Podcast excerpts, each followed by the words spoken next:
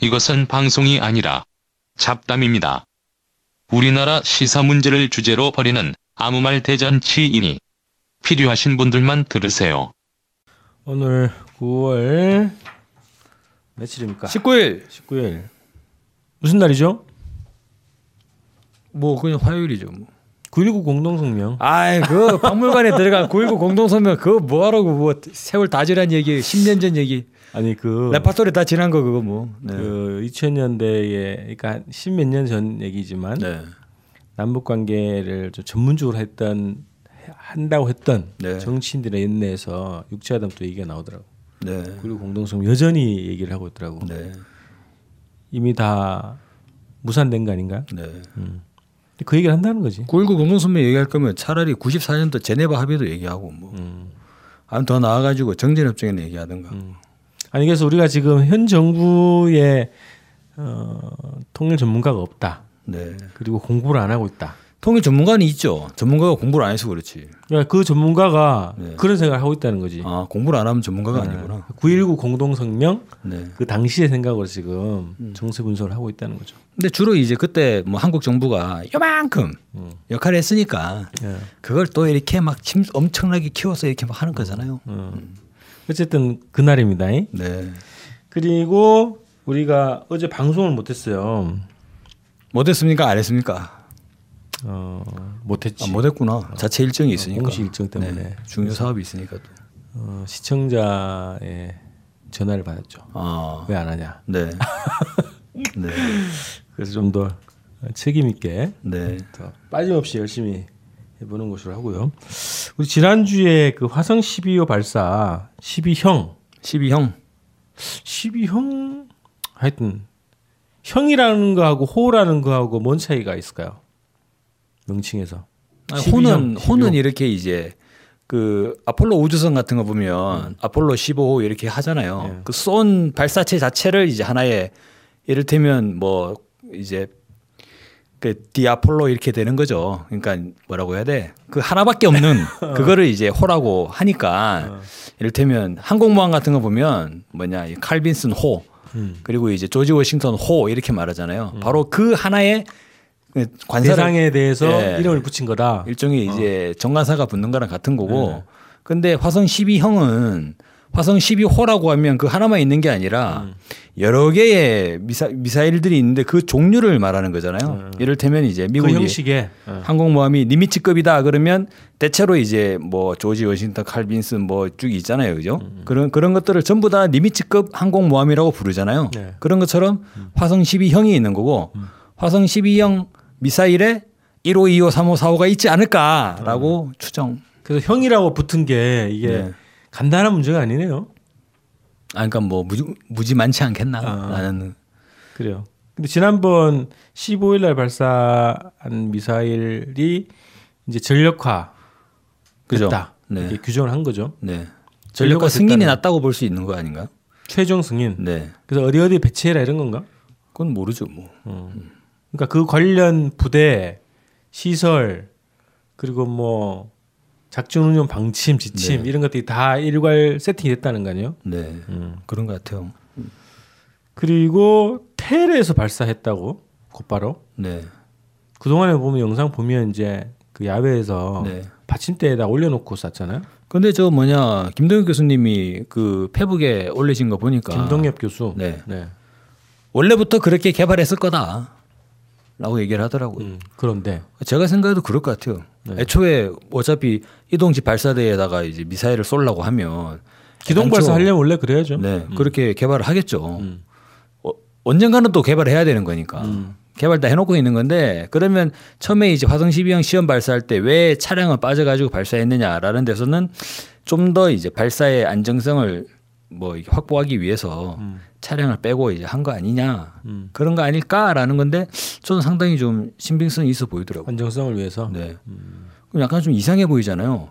어, 이제 이를테면 올 초에는 그 만약에 텔, TL이죠. 텔이라기보다는 네, 그 이동식 발사 차량에서 떨어져 가지고만 발사할 수 있는 거였는데 그거를 또 몇 몇 달 만에 또 개조를 해가지고 발사 차량에서 발사를 바로 할 수 있게 그렇게 개조했다는 거는 또 괜히 저는 기술자들 밤샘 시키는 것 같아가지고. 아니 원래 그 방식 자체가 차량으로 이동해서 네. 차량에서 바로 쏘는 발사하는 거죠. 게 네. 기본 목적 아닌가요? 그렇습니다. 그게 일반적이죠. 자 그래서 그날 우리나라 이게 그날 아무 일도 없었던 날이다. 뭐 역사적인 날- 날이 아니라 네. 이게 실현을 했는데 그날이 무슨 역사적인 날이더만요. 아 그렇습니까? 인천 상륙 작전 있는 날이었다. 아 인천 상륙작전. 인천 상륙작전 언제 있었습니까? 그거 논란 속에. 9월 네. 15일 날 네. 있었다는 거잖아요. 네. 음. 그래서 그날을 맞춰서 했을 거라는 어, 네. 시청자의 제보가 있었지만 북한은 그 얘기하지 않습니까? 인천 상륙작전에 대해서 어. 월미도에 3일간 방어했다. 어. 네. 그래서 상륙 그- 제재했다. 네. 어. 서울 서울 수복까지의 시간을 벌었고 네. 그 신기한 게 보면요. 9월 15일에 인천 상륙작전 했다라고 서- 막 얘기하잖아요. 기록하고 있지. 근데 서울 수복일은 9월 28일이에요. 9월 28일. 그 2주 동안 뭐 했지? 아 그러네. 그 메가드가 원래 얘기할 때 이거 아닙니까? 전부 다 인민군은 낙동강에 집중해 있고 후방은 텅텅 비었다. 음. 들어가면 바로 우리 것이 될 거다라고 해가지고 인천에 딱 기습 상륙을 해가지고 인민군의 옆구리를 찔러버렸다라고 얘기를 하는데 음. 인천에 상륙해가지고 서울을 수복하는데 13일이 걸려요. 어. 그리고 또 황당한 거는요. 그 다음에 서울을 수복하잖아요. 그 다음부터 북상하는 건 엄청 빠르거든 또. 음. 서울에서 38선을 넘는 게 10월 1일이잖아요. 그러니까 이- 그 이- 국군의 날로 지정한 그죠, 그죠. 그러니까 이틀 만에 서울에서 38선까지 올라가, 동두천까지 올라가 버리는 거죠, 그대로. 음. 그러고는 평양까지 계속 평안 북도까지 올라가잖아요. 네. 일사천리로. 음. 그러면 대체 인천에서 서울까지 무슨 일이 있었냐? 좀 애매한 상황이 되죠. 뭐 비어있는- 북한은 북한은 뭐 월미도에 3일간의 방어를 얘기하는데 사실 뭐 그건 뭐 좀 더 역사적인 사실을 네. 예, 검증을 해봐야 되지 않나 어쨌든 싶고 그러네. 서울 해방이라고 얘기하는 날짜하고 너무 차, 차이가 많이 나네. 그좀그 6.25 전쟁 보면 네. 좀 신기한 거 많아요. 네. 네. 나중에 간간히 말씀드릴게요. 하여튼 화성 12형 얘기하다가 여기까지 왔는데 다시 네. 자 그래서 전력화 됐다. 어, 그래서 그런 일이 있었고 어, 전력화를 했다. 네. 전력화를 하고 이제 실사격에서 저희가 0점 조정 중이다라고 했잖아요. 네. 네. 0점 조정이 끝났는지 안 끝났는지 모르겠습니다만 나중에 이제 기술을 돌리면 이제 괌으로 날아가는. 그래서 이게 점점 그 미군의 대응 조치나 발언 자체가 괌 타격을 괌 사격을 부르는 것이다 했는데 어제 네. 폭격기가 지금 훈련을 했어요. 네. B1B 두 대하고 네. F-35B 네 대가 출격을 해가지고 합동 한미 합동 타격 훈련을 한 거지. 네. 그리고 MDL까지 올라왔다 그러더런가? 네. 그 최전방으로 처음 최전방 인근. 인근까지 네. 최, 뭐 최초로 올라갔다 그러대요. 네. 그러고 나서 이제 태백 직 태백 사격장인가 거기다 이제 폭탄 투하 연습하고 그렇게 하다더라고요. 네. 근데 비연비가 날라오는 그 경로가 화성 12형이 날아가는 경로. 그렇지 그 경로 같더라고. 근데 비원비는 괌에서 출격해가지고 한반도 오는데 2시간 걸리거든요. 네. 아무리 초음속이라 그래도. 음, 근데 화성 12형은 가는데 18분 걸리는데 음. 단순 비교하면 단순 비교하면. 그래서 그 훈련을 뜬금없이 한 거지. 그래서 좀 이상해요. 미국이 음. 왜 폭격기를 자꾸 가- 갖다 놓을까 북한에다가 미사일 발사 안 하고. ICBM이 있잖아요. 미국도 음. 미국도 잠수함, SLBM, ICBM 다 가지고 있잖아요. 미국도 음. 그걸로 대응을 하면 되는데 왜 폭격기를 가지고 갈까? 좀 이상하지 않아요? 음. 스텔스 같은 거 왜 할까? 이거죠. 미사일 쏘면 되는데 저는 두 가지 이유를 첫째 네. 돈이 많이 든다. 발사하는데 미사일은 쏴버리면은 그냥 날아가는 거잖아요. 비행기는 한번 떴다가 다시 돌아오면 되는데. 아. 두 번째 사진 찍는데 각도가 좀 안 나올 것 같아요. 예. 이 결론은 이게 보여주는데 결국은 이게 이제 국내 여론용 아니냐. 음. 예. 전략 폭격기가 나름대로 이제 핵 타격 수단이긴 하지만 음. 기본은 ICBM이 있고 SLBM을 가지고 있는데 음. 북한이 저렇게 탄도 미사일을 계속 쏘는 상황에서는 눈에는 눈, 이에는 이의 대응으로 그거 보면 박근혜 정부 때만 하더라도 군부가 그랬지 않습니까? 3배 이상의 그죠? 그래서 뭐 이 도발 원점과 배후 지, 뭐 지- 어, 지원 지- 지휘 세력까지. 까지 3배 이상의 대응을 하겠다라고 선언을 해놨는데 미국은 그렇지는 않은 것 같아요. 오히려 비행기를 띄워가지고 사진을 막 찍어서 보여주죠. 음. 그래서 죽음의 백조. 저는 왜 북한은 탄도미사일 쏘고 있는데 왜 죽음의 백조를 자꾸 끄집어낼까? 아 근데 그런 게 있을 수 있죠. 이제 만약 에 미국이 ICBM이나 이런 거 쏘면 네. 쌤쌤 된다는 거죠. 그렇군요. 그래서 유엔 제재 결의안을 하기가 약간 어, 좀 예. 스스로 애매해지는군요. 피해자 모드로 가야 되는 거죠. 지금. 네. 어. 우리는 그냥 대응하는 거다 이런 식으로. 네. 그런 것, 것 때문에 하는 거 아니냐 이런 거고. 그럼 나중에 북한이 핵 전략 핵 폭격기 만들어 가지고 어디다 쏴? 죽음의 죽음의 백조, 죽음의 백두산 만들어 가지고 네. 아, 비행기 한번 나는 거죠. 고려항공일 수도 있고 뭐알 수는 없는 건데 그럼 또 난리 나겠네. 음. 그 다음에 우리 몇 가지 좀한 얘기를 좀 해볼게. 어제 황당 뉴스. 김관진 이름은 계속 나오네. 김관진이요. 까도 까도 계속 나와. 네. 국방부 장관 시절에 양대 정권에서 해먹다 보니까 예. 음. 최장기 국방부 장관 아니었나? 거의. 그죠. 그러다가 국가안보실장까지 하고 예. 미군 헬기 열 음, 사, 몇 대야? 14대를 1,500억 원대를 돈 돈을 들여 가지고 샀다는 얘기 아니요. 네. 근데 45년 된 썩은 얘기라고. 일기. 어. 네. 전력화도 안 되고 그죠. 3년 동안 무슨 개량 사업 하는데 개상 개량 사업 대상에서 빠졌다고 개량해 봐야 못 쓴다. 네.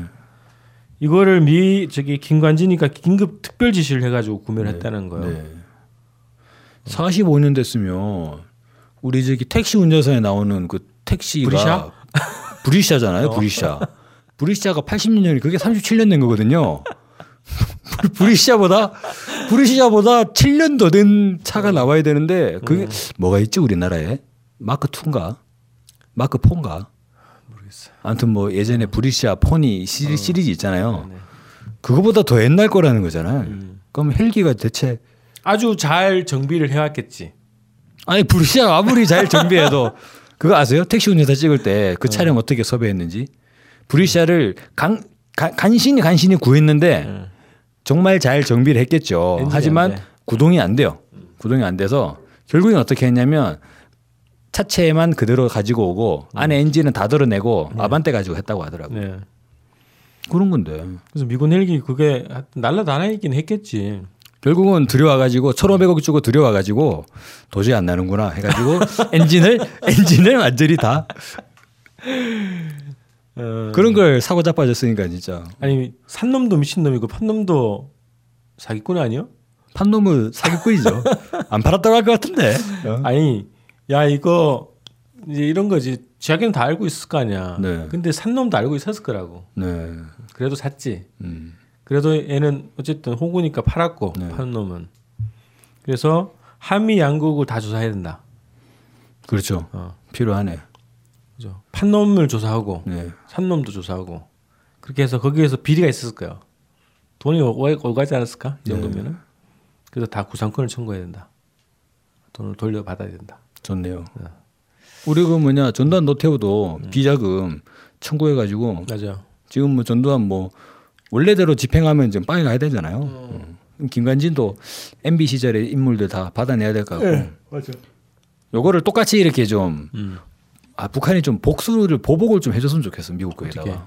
화성 12형 부품 어. 똥과리 떨어졌는데 야 이거 하나 살래? 이거 5억인데? 어. 그럼 미국 입장에서 북한의 기술을 캐야 되잖아요. 미국은 돈이 많잖아. 꼴랑 5억인데 살까? 어. 기술 탐지를 위해서. 네. 자, 그래서 이 국방비리는 음, 쉽게 또 못 건드는 게 있어. 군의 사기 때문에. 전력 약화, 한미 동맹 약화. 네. 이 논리를 해가지고. 그러다가는 어. 완전히 남베트남 꼴 나는 거죠. 아. 네. 그렇죠. 월남이 그러다가 망한 거죠. 맞아요. 결국 뭐 비리로 그죠? 썩은 살은 도려내야 되는데 음. 썩어 있는 사람을 원래 적폐청산의 핵심은 인적 청산이잖아요. 근데 뭐 원래 썩어 빠졌는데 거기다 포용과 화합을 해가지고 생각해 보세요. 이를테면은 막 이런 얘기하면 또 그러긴 한데 더 이상 얘기하지 않겠습니다. 네. 그래서 공수처 지금 얘기가 되고 있는데 공수처에서 이런 거 그죠? 현역일 때 막 조사해야지. 그렇죠. 어, 국방부 장관이든 누구든 간에. 자, 그래서 우리 돈 1,500억 원이 이렇게 한미 미국에 넘어갔지. 1,500억 푼돈이지 뭐. 문재인 국방비로 40조씩 퍼준다는데 이제. 네. 그래서 이게 반드시 캐내야 되고 구상권을 청구해야 되고 미국까지 조사를 해야 된다. 그리고 앞으로의 무기 구매를 정말로 면밀히 잘 들여다봐야 되고 저는 미국 무기 왜 이렇게 사나 싶어요. 그 굳이 살 필요 있나? 통일하면 되잖아 그냥. 아니 통일해도 저게 자주 국방은 해야지. 자주 국방. 네. 자주 국방 민족 공조하면 되지 뭐. 예. 자, 그 다음에 뭐 마지막으로 하나만 더 다룹시다. 송영무 국방부 장관이 국회 위원회 회의 들어가 가지고 문정인 교수를 깠네. 네. 문정인 교수랑 뭐라 그러더라? 학자 수준으로 한 이야기. 어. 그래서 개탄스럽다 그랬나? 아무튼 뭐. 그렇죠. 아니 뭐 국방부 장관이 지금 거의 자유한국당 추천 국방부 장관 같아. 미국 추천 아니에요? 트럼프 추천 국방부 장관 아닌가? 자유한국당 너무 아, 아끼더라고 이 국방부 장관. 네. 원래 정서적으로 함께 하겠지. 맞아요. 예전에 그 위키릭스 본그 있잖아요. 미 대사관에서 우리에게 청와대 내부를 들여다볼 수 있는 시야를 주는 아주 유능한 정보원이라고 그런 식의 노무현 정부 때도 밑에 이제 청와대 비서진들? 예, 김, 김승호? 비서관도 김승호인가? 있고 음. 그리고 뭐 박선원도 있고 뭐쭉 나오죠. 네. 그 미국 간첩들. 그러면 이제 그런 사람들 쭉 있는데 저는 송영무 국방부 장관도 좀 의심스럽다. 음. 아니 그 저기 국방부 장관 인선할 때 인선을 할 사람이 없었다는 거잖아요. 네. 뭐다 비리에 뭐. 어. 그 가만히 보면 문재인 정부가 촛불의 힘을 등에 업고 당선이 됐는데 문재인 정부가 당선될 때 송영무와 강경화 음. 그리고 정의용은 어떤 역할을 했냐 이거지. 그러네. 그런데 지금 정의용, 송영무, 강경화 이 사람들이 문재인. 정부를 네, 완전히 지금 이제 박근혜 쪽으로 끌고 가고 있다는 거죠. 음. 대외 정책을. 이거 이거 파헤쳐야 된다 이거. 정의용은 갈아야지, 언제부터 뭐. 정의용은 언제부터 문재인 캠프에 관여했냐 이거죠. 예. 어, 문재인 대통령 되는데 돌멩이 하나로 얹었냐? 음. 안 얹었을 걸? 아마 박근혜 쪽에서 일했을 걸. 있겠네. 근데 이거를 이제 소통과 화합의 탕평 인사라고 했는데 음. 사실 이게 탕평 인사인지 트로이의 목마인지는 살펴봐야 된다고요. 아, 우리는 저걸 주장하지 하지 않습니까? 정의용 사태. 교체. 네. 이거는 보수 진영에서도 주장을 해야 돼요. 아니 지금 북한이 지금 핵미사일 계속 쏘고 있는데 아무런 제지도 못하고 완전히 그냥 뭐 이렇게 낮아빠져 있는 이런 형국이니까 보수는 보수대로 국가안보실장은 물러나야 된다 욕을 해야 되고 진보도 마찬가지죠. 한반도를 완전히 전쟁의 직전으로 몰아넣고 있는데 이런 식의 이런 대북 강경 정책을 계속 추진하고 있는 국가안보실장은 필요 없다. 아니 김정도 의원이 페이스북에서 일단을 보여줬는데 이에 그 맥메스터 미국의 안보보좌관하고 수시로 통화하고 네. 그래서 청와대의 기본 전략과 정보가 다 빠져나가는 것 같아 네. 그쪽으로. 그래서 빨대지 미국의 빨대.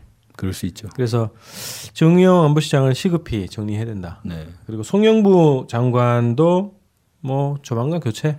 그 예전에 반지의 제왕 보면 그왜그 로한 로한 땅에 가면 네. 처음에 왕이 있어요. 반지의 제왕 2편에 그 악마 시인. 예, 그 악마 시 해 가지고 해가지고 어, 거의 완전 뭐 제정신 아닌 임금이 있잖아요. 가가지고 간달프가 딱 때려 가지고 정신을 차리게 만들잖아. 아, 저 우리 문재인 대통령이 빨리 이렇게 좀 정신 차려 가지고 간달프가 필요하네요. 그래서 촛불 촛불 이전에 그죠? 촛불 이전 아니지 대선 이전에 네. 대선 이전에 대통령으로 다시 돌아왔으면 좋겠어. 자, 간달프를 부릅니다. 자, 그럼 내일 또 뵙겠습니다. 드디어 추석 명절 상품 판매가 시작되었습니다. 마장동 축산시장에서 공급받는 한우 꼬리 세트와 전북에서 올라온 떡갈비 세트를 준비했습니다.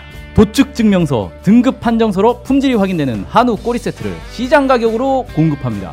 떡갈비는 요즘 문제가 되고 있는 첨가제 다섯 가지를 사용하지 않는 건강한 떡갈비입니다. 반찬, 간식, 술안주로 드실 수 있는 떡갈비 세트를 세 가지 종류로 공급합니다. 주권방송 홈페이지 배너를 클릭하셔서 신청해주세요. 오, 역시